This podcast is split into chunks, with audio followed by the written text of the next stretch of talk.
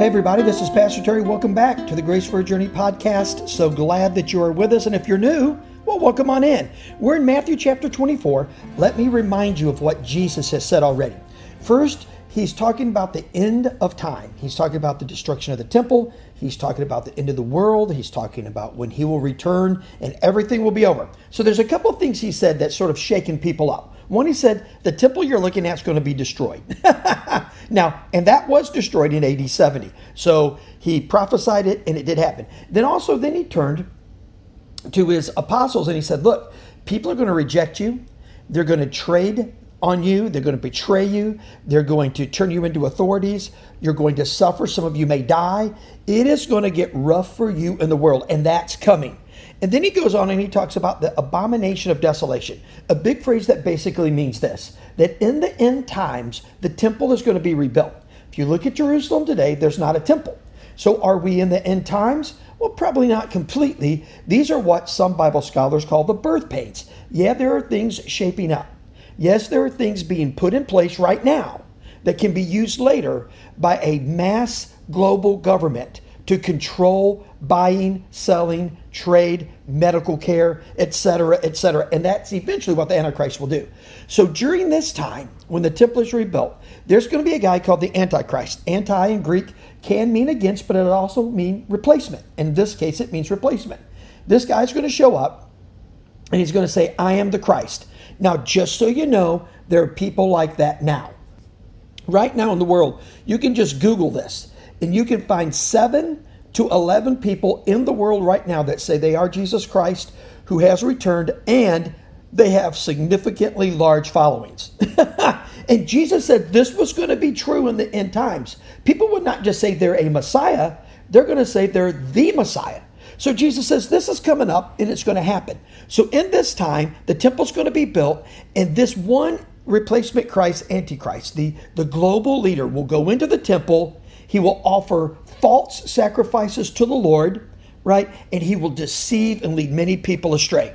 Now, that's what he just said. This is going to be an incredibly horrible time. And the Bible said that if if God didn't shorten this time frame, even the elect would be deceived and fall away. So, now we come to verse 29 and Jesus says this. Now, immediately after the tribulation of those days, the sun will be darkened and the moon will not give its light, and the stars will fall from heaven, and the powers of the heavens will be shaken. Then will appear in heaven the sign of the Son of Man, and then all the tribes of the earth will mourn, and they will see the Son of Man coming on the clouds of heaven with power and great glory. And he will send out his angels with loud trumpet calls that all may gather his elect from the four winds of the earth and from the end of heaven to the other.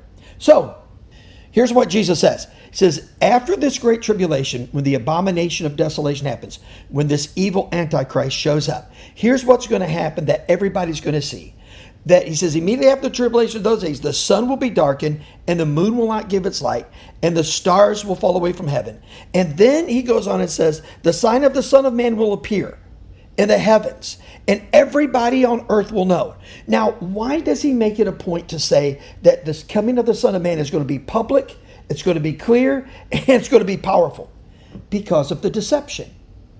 Because many people right now are buying into the lie this is the truth, this is the way we walk, this is the way we should go, this is what I should listen to, this is where I should go for my advice, because this really does seem and feel, hello, as though this is from the Lord. It feels right in my spirit, but it's not objectively true.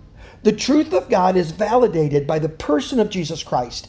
And Jesus says, in the end time, the ultimate validation will happen. I am showing back up. And I am going to come in the clouds, and no one's going to deny me. So, what do some of these signs mean very quickly? Says the sun will be darkened. Some people believe that's about volcanic activity that there's going to be great increase of volcanic activity. In the end times, the volcano is going to erupt so much that the sun will be blotted out. The, the light of the moon won't happen, right? And there's going to be a darkness that falls upon the earth. Then it says the stars will fall from heaven. Now remember, when the Bible uses the word like star or fish, um, it's it's a little different. Like, for example, um, the Bible uses the term fish, and it could be a scale fish, a smooth fish, Sometimes it even refers to large fish that we might even call whales or mammals in some ways. But back then they just called them fish. Birds the same way. Um, it could be a bird with feathers flying around, or it could be a bat. Sometimes when the Bible uses the word bird, it could refer to both. So when this says stars, understand that means anything bright falling from the heavens.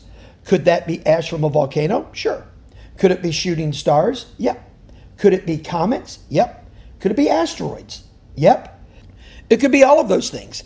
And so the Lord is saying, look, when you see catastrophic things happening in the sky, so much so that it changes the conditions on earth, know that the next thing you're going to see is me. and then he says, Then this will be the sign from heaven that the Son of Man. And when this happens, all the tribes of the earth will mourn. And as they see the Son of Man coming on the clouds of heaven with great power and great glory. Why? Because when Jesus shows back up at that point, it's too late. You either know him and you've responded to him as the loving Lord and Savior that he is, and if you've not, now you have to meet him as judge and king. I pray right now that before these horrible things happen on the earth, that you will know Christ and know him personally. You can do that right now. Let me help you. Just pray this. Just pray, Father, it's me. Thank you for letting me pray. Lord, I believe that you died on the cross for my sins. I believe you bodily resurrected from the grave. And right now, Lord, I place my faith and trust in you alone for salvation. Change my heart and change my life. In Jesus' name, amen. If you prayed that or something like that in a minute, the Bible says you're born again. So you know what that means? You've got, you know, you've got unbelievable grace for your journey right now. We'll talk again later. Thank you so much for listening to this edition of the Grace for Your Journey podcast. I pray that it has been a blessing and an encouragement to you. Pass it around if you think it would help somebody, and we look forward to you dropping by again for another episode of the Grace for Your Journey podcast.